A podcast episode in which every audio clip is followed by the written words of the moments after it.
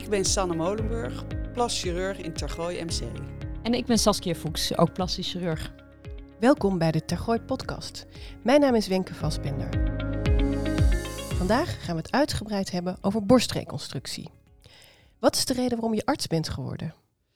Ja, voor mij is toch echt de reden dat het is van nature een passie om mensen te helpen. En dat kan ik hier in Tergooi MC naar volle voldoening doen. En Saskia, wat is de reden waarom jij arts bent geworden? Ja, eigenlijk een beetje hetzelfde. Ik denk dat de meeste artsen dat echt als drive hebben om mensen te willen helpen. En dat geldt ook voor mij. En wat is je specialisme? En binnen de plastische chirurgie doe ik met name de borstreconstructies. En wat ik daar heel mooi aan vind, is dat je vrouwen die in een lastige fase van hun leven zitten, echt iets opbouwends kunt geven. Dus die kun je op die manier goed helpen. En daarnaast vind ik het technisch heel leuk, want we proberen echt heel erg zorg op maat te leveren. Dus we moeten per patiënt heel gericht zoeken wat is voor die vrouw de, de mooie oplossing. En dat vind ik een mooie uitdaging. Ja, ik sluit me eigenlijk helemaal aan bij wat mijn collega uh, Saskia Fuchs net zei. Het is met name inderdaad het mooiste bij vrouwen die, omdat vrouwen in een hele kwetsbare fase zitten en heel onzeker zijn over hoe de toekomst eruit gaat zien. En wij op dat moment echt een stuk terug kunnen geven en hen het vertrouwen kunnen geven dat ze na deze hele zware periode ook weer een mooie borst terug kunnen krijgen. Wanneer kom je eigenlijk in aanmerking voor een borstreconstructie? Ja, dat kan ook op verschillende momenten zijn. Dus het kan zijn dat iemand borstkanker heeft en dat er samen met de chirurg besloten wordt dat de hele borst weggehaald moet worden. Dat betekent dat het bijvoorbeeld door de hele borst verspreid zit of dat het een hele grote tumor is, dan moet het de hele borst, dan kan het niet borstsparend, maar moet de hele borst verwijderd worden. Zijn soms ook vrouwen die bijvoorbeeld een familiaire aanleg hebben op het ontwikkelen van borstkanker. Die samen met de chirurg ook bepalen dat ze de hele borst weg laten halen uit risicovermindering. Dus het zijn vrouwen bij wie besloten is dat de hele borst weggehaald wordt. Die kunnen dan weer een keuze maken. Die kunnen ofwel kiezen dat ze het daarbij laten en dat het goed is zo. Of ze komen bij ons op gesprek om te praten van is er nog iets mogelijk? Kunnen we toch een reconstructie van die borst maken? Krijg je die reconstructie dan direct of kun je er ook nog later voor kiezen? Hoe je het eigenlijk moet zien is dat wij geven alle vrouwen de mogelijkheid om direct een reconstructie te kunnen kiezen. Dat is ook het mooie van de samenwerking die we hebben met de mama-chirurgen. Dat zijn de chirurgen die eigenlijk de tumor of de kanker weghalen. En die zorgen er altijd voor dat iedere patiënt de keus krijgt om direct een reconstructie te krijgen. Wat is nou het voordeel van direct een reconstructie? Is dat je eigenlijk in een latere fase niet geopereerd hoeft te worden. Maar er zijn ook vrouwen die vinden het toch te heftig om daarover na te moeten denken en kiezen ervoor voor een reconstructie in latere fase. En dat is natuurlijk ook heel goed mogelijk. Alleen is het soms dat sommige vrouwen ook bestraald moeten worden. En dan is een reconstructie zeker niet onmogelijk, maar wat ingewikkelder, waarbij we meer eigen weefsel nodig hebben, wat in een eerdere fase niet hoeft. Hoe gaat dan een reconstructie? Is dat bij iedereen hetzelfde? Nee, zeker niet. En dat is wat ik ook al eerder noemde, dat we zorgen op maat, dat ik dat ook de uitdaging vind. Er zijn heel veel verschillende manieren om het te doen. En je moet dus heel goed met de patiënten van tevoren in gesprek gaan. Je moet kijken naar de patiënt lichamelijk. Je moet kijken wat voor operatie er gedaan wordt. Je moet kijken wat uh, ze verder voor behandelingen moet. Uh, moet ze bijvoorbeeld inderdaad nog bestraald worden of niet? En wat zijn de wensen van die patiënt? En daar moet je echt heel goed met z'n tweeën in gesprek gaan van wat voor die patiënt de ideale oplossing zou zijn. Dus wat iemand wil en wat iemand kan. Dat kan dus nog een wezenlijk verschil zijn ook. Ja, en dat is ook soms wel lastig hoor. Want het zijn vrouwen die toch een soort haast hebben omdat ze borstkanker hebben en een beslissing moeten nemen. Terwijl je best hele goede en diepe gesprekken daarover moet hebben van wat is de goede oplossing voor jou. Dus dat, dat kan lastig zijn, maar daar moeten we, nou ja, dat is onze taak om daar goed bij te helpen.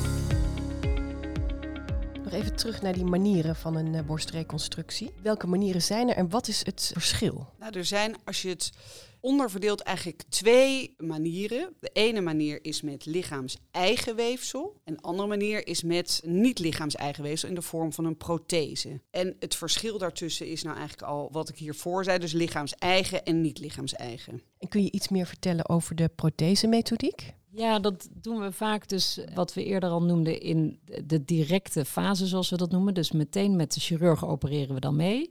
De chirurg haalt de hele borst weg, waarbij in principe de huid en vaak ook de tepel behouden kan blijven. En wij opereren in dezelfde operatie mee en plaatsen dan een siliconenprothese om die ruimte op te vullen. Uh, en zo dus echt een borstreconstructie te maken. In sommige gevallen kiezen we ervoor om niet meteen een siliconen prothese te plaatsen, dus de definitieve prothese, maar werken we met een soort, ja, we noemen dat ook wel een vulballonnetje en dat is een tissue expander. Dat is een tijdelijke prothese En die kun je eerst heel klein maken en die kun je langzaamaan op de poli kun je die iets meer gaan vullen en zo kun je de huid oprekken. En er zijn soms indicaties om daarvoor te kiezen. Dat is bijvoorbeeld als iemand toch een iets grotere borst zou willen, dus dat je wat meer huid op moet rekken. Maar het is ook als iemand bijvoorbeeld eerder een amputatie heeft gehad en pas later, dus na een paar jaar bij ons komt en een, een prothese-reconstructie wil, dan kunnen we zo'n ballonnetje plaatsen, kunnen we heel langzaamaan die huid gaan oprekken. En dan is er uiteindelijk wel een tweede operatie nodig, waarbij je de tissue expander wisselt voor de definitieve prothese. En dan de borstreconstructie met lichaams-eigen weefsel. Uh, hoe doen jullie dat? Waar, waar, komt dat weefsel vandaan? Ja, lichaams-eigen weefsel is eigenlijk wat het zegt. Hè. Dat komt ergens van je eigen lichaam. Mensen vragen ook wel eens, kan niet iemand dat voor mij doneren? Nee, dat kan helaas niet. Het kan echt alleen van je eigen lichaam. Het zou mooi zijn in het Ja, dat zou in sommige gevallen heel mooi zijn. Want dat is namelijk het volgende. Je moet ook wel echt eigen weefsel overschot hebben.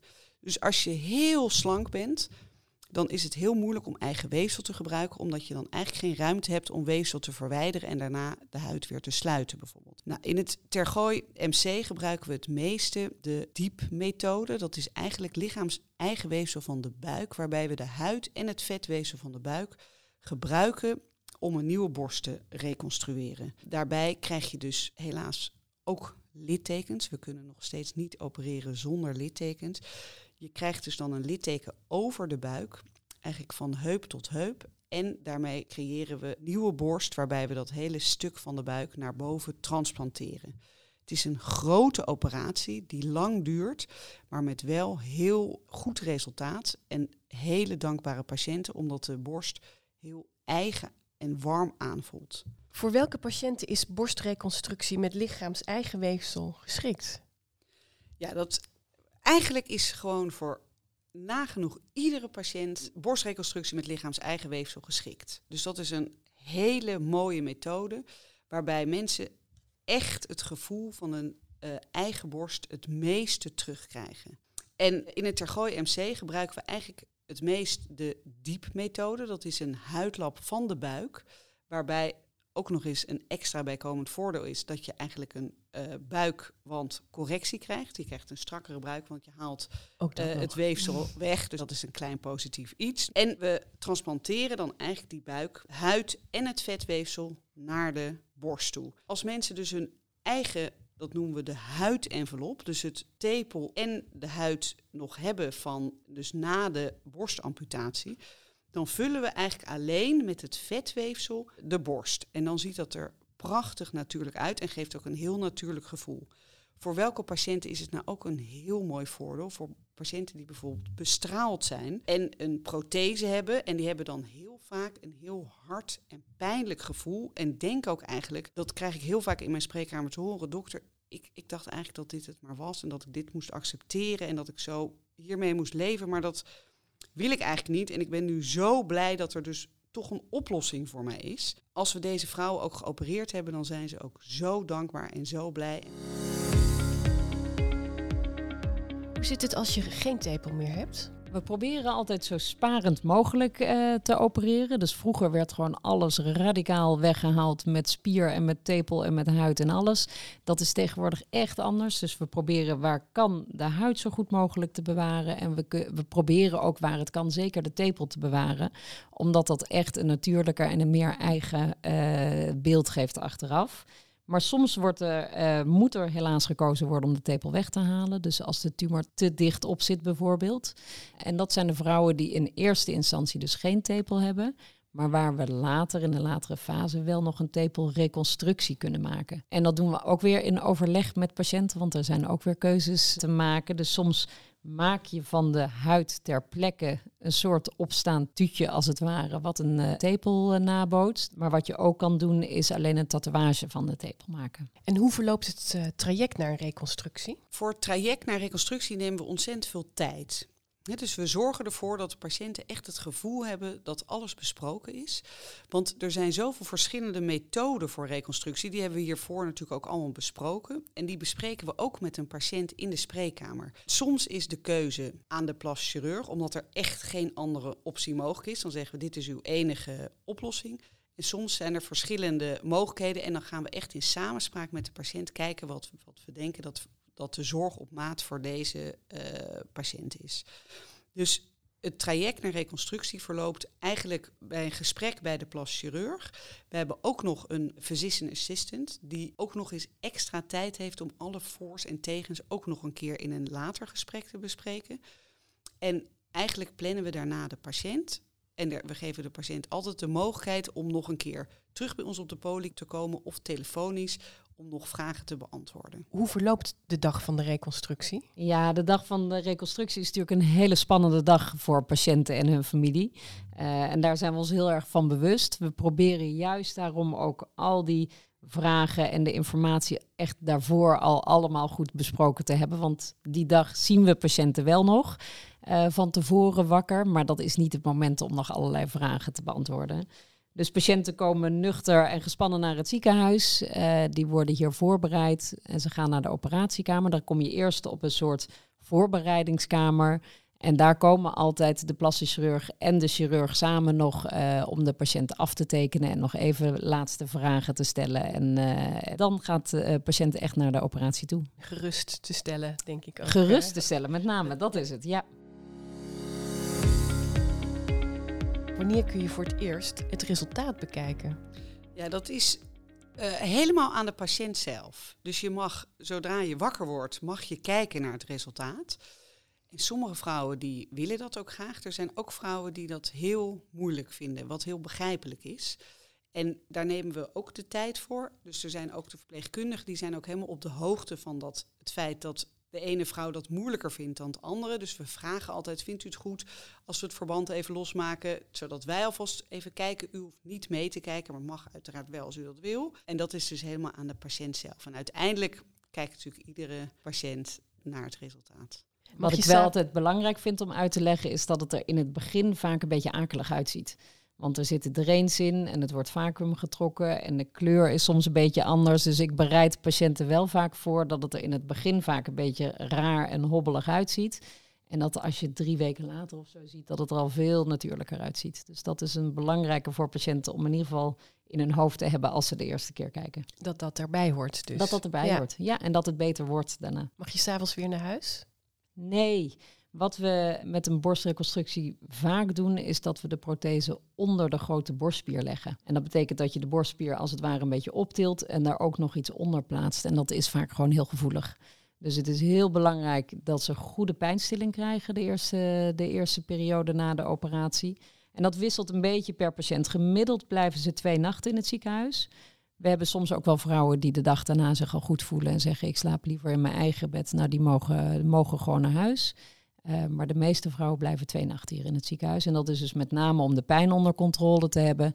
En daarna kunnen ze naar huis met eh, pijnstillers in tabletvorm gewoon. En wanneer mag je weer douchen? Eigenlijk douchen mag de dag daarna al. We hebben een beetje een protocol gemaakt wat voor iedereen moet gelden. En dat is altijd lastig, want de ene vrouw is natuurlijk anders dan de ander. En Gelukkig wel, hè? ja, de een gaat er fitter in dan de ander. Dus het is altijd moeilijk om een heel vast protocol te hebben. Maar douchen mag de dag daarna al. En het herstel, we houden eigenlijk altijd zes weken aan. En dat betekent dat vrouwen zes weken niet zwaar mogen tillen of, of mogen sporten of heel erg boven hun macht een arm omhoog uh, doen. En dat gaat dus met name om die borstspier. Echt even rustig geven en alles op zijn plekje te laten, laten komen. Na zes weken mag alles weer. En hou je er dan toch littekens nog aan over? Ja, we kunnen helaas nog steeds niet opereren zonder littekens. al, ja, we hebben wel eens patiënten die altijd hoopvol vragen: U bent toch plastisch chirurg? U kunt toch opereren zonder littekens? Dan zeggen we altijd: Nee, helaas kan dat niet. Wij gebruiken voor een borstreconstructie eh prothese gebruiken. En waarbij dus een amputatie plaatsvindt met huid en tepelbehoud. Altijd hetzelfde litteken. Dat is een klein litteken onder de tepel en wat naar de zijkant toe. Tekenen we ook van tevoren uit voor de patiënt. Dus als zij komt op de poli. Zodat ze weet waar ze aan toe is na de operatie. Zo min mogelijk littekens. Ja. Heel goed opereren, maar niet toveren. Ja, En hoe verloopt het natraject? Vrouwen gaan dus in principe na twee nachten in het ziekenhuis gaan ze naar huis. Dan krijg je de afspraken eh, op papier alweer mee. Dus het is eh, meestal na een dag of tien hebben ze een spannende afspraak bij de chirurg om alle uitslagen van de operatie te horen, omdat het weefsel toch weer naar de patholoog wordt gestuurd en daar krijgen ze de uitslagen van. En meestal een week later hebben ze dan een afspraak bij ons om te kijken hoe de genezing gaat, of er geen infectie is. Vrouwen gaan in ieder geval naar huis met drains. En dat vinden ze de meesten toch best heel lastig. Dus dat zijn twee slangetjes met een potje eraan waar het vochten in opgevangen wordt. Maar die zijn wel heel belangrijk voor de reconstructie. Dus daar krijgen ze goede instructies ook over hoe daarmee om te gaan. Dus meestal na een week ongeveer terug en na twee weken terug. Maar we kijken ook heel erg het gaat. Want is er eh, toch iets waar ze zich zorgen over maken, dan komen ze soms een keer eerder. Of, uh, dus dat, dat, dat is ook telkens weer een overleg met patiënten wanneer we ze weer zien. Ziet je geopereerde borst er dan precies zo uit als je eventueel niet geopereerde borst? Het wordt nooit meer je oude borst. dat, dat probeer ik ook altijd heel goed uit te leggen van tevoren. Het is een, altijd een geopereerde borst. In kleren, in de BH, in een zwempak bijvoorbeeld, ziet het er fantastisch uit. En voelen vrouwen zich ook heel vrouwelijk. Het blijft zonder kleren altijd een geopereerde borst waar je een litteken ziet. En wat ook heel belangrijk is om te realiseren, is dat de huid van de geopereerde borst geen gevoel meer heeft. Dit is wel bij borstsparende operaties. Dus waarbij een deel van de borst gewoon behouden blijft. Maar waarbij de als de hele borst weg is en de huid en de tepel wordt behouden, is het gevoel daar helemaal weg. Dat is altijd best een aparte ervaring, wat veel mensen zich vooraf niet realiseren. En vooraf ook niet realiseren dat het gevoel als dat er wel is, zo, wat zo vanzelfsprekend ja, is, ja. en bijzonder wordt als het er niet meer is. Ja, precies.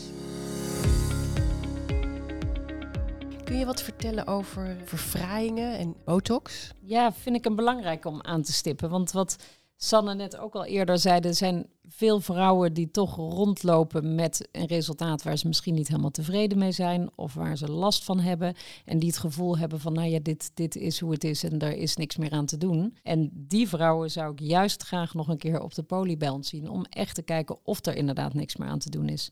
Want in sommige gevallen kunnen we echt nog achteraf dingen verbeteren. Wat we veel doen is met lichaams-eigen vetcelletjes uh, behandelen. En wat we veel doen is met botox behandelen. En dat zijn twee manieren om verfraaiingen, dus als er ergens een intrekking of als het er niet zo mooi uitziet, uh, we echt wel beter kunnen krijgen. Maar ook met name als mensen er last van hebben. Dus die botox gebruiken bijvoorbeeld als hier heel erg verkrampt, dat we er prikjes botox in kunnen geven om dat wat te ontspannen als het ware.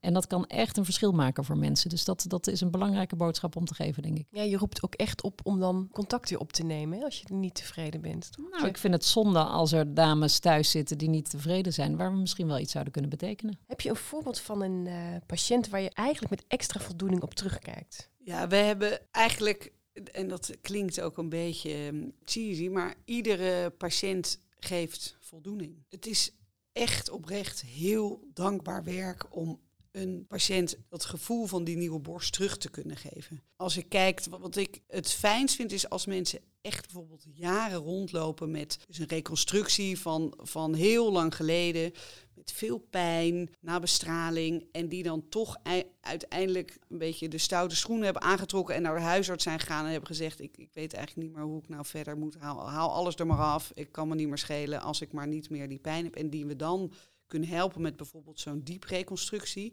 die dan zo, nou ja, de dag daarna dan huilend van blijdschap in bed liggen, ja, dat geeft wel heel veel voldoening. Is er een ontwikkeling in de borstreconstructieve zorg tussen vroeger en nu? Ja, dat denk ik zeker. Ik denk dat er uh, hele vooruitgang is geboekt als je het echt met vroeger uh, vergelijkt. Vroeger werd er, wat ik eerder al noemde, heel radicaal geopereerd, werd alles weggehaald en, en bij iedereen hetzelfde gedaan eigenlijk. En tegenwoordig is dat veel meer uh, zorg op maat en echt een goede samenwerking met de chirurgen, wat we hier in Tergooi ook heel, heel goed doen, vind ik. Waarbij je dus kijkt, wat kan er bij deze patiënt gespaard blijven? Hoe kunnen we dan dus ook een reconstructie zo goed mogelijk doen? Dus voor ons maakt dat de wereld van verschil. Dus als vroeger die spier werd weggehaald en de tepel werd weggehaald, ja, dan is het veel lastiger om een mooie reconstructie te maken. En tegenwoordig uh, kan dat vaak veel sparender en kunnen we dus veel natuurlijkere reconstructies maken. Ja, dat klinkt ook eigenlijk wel heel erg logisch. Ja, en ook in de nabehandeling, dus met de bestraling. Dat werd vroeger werd er gewoon heel hard de hele borst bestraald. En nu kan er soms partiële borstbestraling noemen ze dat, maar dus alleen op het stukje wat echt bestraald moet worden. En dat, dat wordt allemaal veel meer op maat gegeven en dat maakt denk ik de wereld van verschil. Waarin onderscheidt Tergooi zich bij deze behandeling ten opzichte van andere ziekenhuizen of behandelcentra? Nou, ik denk dat we ons met name onderscheiden in de zoals mijn collega net ook al zei, de optimale samenwerking tussen alle specialisten. Dus we hebben zo'n goede samenwerking met de mama-chirurgen en met de internisten en met de beschalingsartsen, waarbij we zo'n mooie zorg op maat kunnen leveren dat we eigenlijk uh, de ideale behandeling voor iedere patiënt. En werkt ontzettend fijn om het gevoel te hebben dat je allemaal elkaar aanvult en niet elkaar bijvoorbeeld tegenwerkt of dat er jaren is gezegd een plaschirurg is toch helemaal niet nodig bij een uh, borstoperatie. Want, en dat is gewoon hier ontzettend goed. Ja, dus wel. Hè? Ja. Dus wel. Ja. En je zegt net uh, mama-chirurgen. Het, het, woord mama is natuurlijk tweeledig voor de meeste uh, mensen. Maar het woord mama betekent borst in het Latijn. Ja, precies. Ja. Vandaar ja. mama-chirurg. Ja, precies. Wat staat er in de toekomst dan te gebeuren op je vakgebied? Ik denk dat we steeds meer naar lichaams-eigen reconstructies toch toe gaan. De lichaams-eigen reconstructies die wij nu doen zijn hele grote operaties waarbij we bloedvaten onder de microscoop moeten aansluiten om het weefsel daardoor bloed te laten worden. Maar waar de, uh, in de toekomst steeds meer mee gedaan wordt, is met de zogenoemde lipofilling, denk ik. En dat is dat je vetcellen met liposuctie ergens anders oogst. En door middel van die vetcelletjes in te spuiten in de borst eigenlijk een nieuwe borst gaat creëren. Dus dat zijn veel minder grote operaties. Het zijn wel vaker operaties, dus dat kun je nooit in één sessie doen. Maar ik denk wel dat daar de toekomst ligt. Dus daar, daar lopen nu onderzoeken naar. Dus dat wordt alleen nog in onderzoeksverband wordt dat nu gedaan in Nederland. Maar ik denk dat dat wel in de toekomst veel meer gaat zijn. We noemden al eerder uh, de huisarts. Welke rol speelt een huisarts uh, in dit gehele proces? Uh, voorop staat natuurlijk ook de, de band tussen de huisarts en de patiënt. Dat de huisarts die verwijst in principe de patiënt naar het Tergooi MC. Ik denk ook dat het heel belangrijk is dat wanneer een patiënt dus vragen heeft rondom borstreconstructie, als die ook al is die bijvoorbeeld jaren geleden gedaan, dat de huisarts dan ook uh, de patiënt dus inderdaad uh, doorstuurt. Wij houden de huisarts in principe helemaal op de hoogte van ook de ontwikkelingen die wij in Tergooi MC hebben uh, omtrent de borstreconstructies, waarbij we voorlichting geven, zodat we eigenlijk ook een goede samenwerking met de huisartsen altijd onderhouden. En we geven uiteraard ook altijd de informatie die we als we een patiënt geopereerd hebben, dat we daar ook altijd de huisarts over informeren. Waar wil je jezelf op uh, blijven richten? Uh, San en ik zullen er alles aan doen om gewoon goed op de hoogte te blijven van alle nieuwe ontwikkelingen. En, en uh, dus het, het medisch-technische gedeelte helemaal op de voet blijven volgen, zodat we alles kunnen aanbieden. En dan richten we ons met name op de patiënt, dat we samen met de patiënt, als wij dat hele palet kunnen, dat we samen met de patiënt kiezen van wat is voor deze patiënt de goede oplossing. Mag ik jullie enorm bedanken voor dit heldere gesprek en uitleg. En uh, iedereen bedankt voor het luisteren naar weer een uh, mooie aflevering van de Tergooi podcast. Tot de volgende keer. U luisterde naar een aflevering van de Tergooi podcast. We hebben nog veel meer afleveringen gemaakt. Bent u benieuwd? Ga dan naar tergooi.nl/podcast.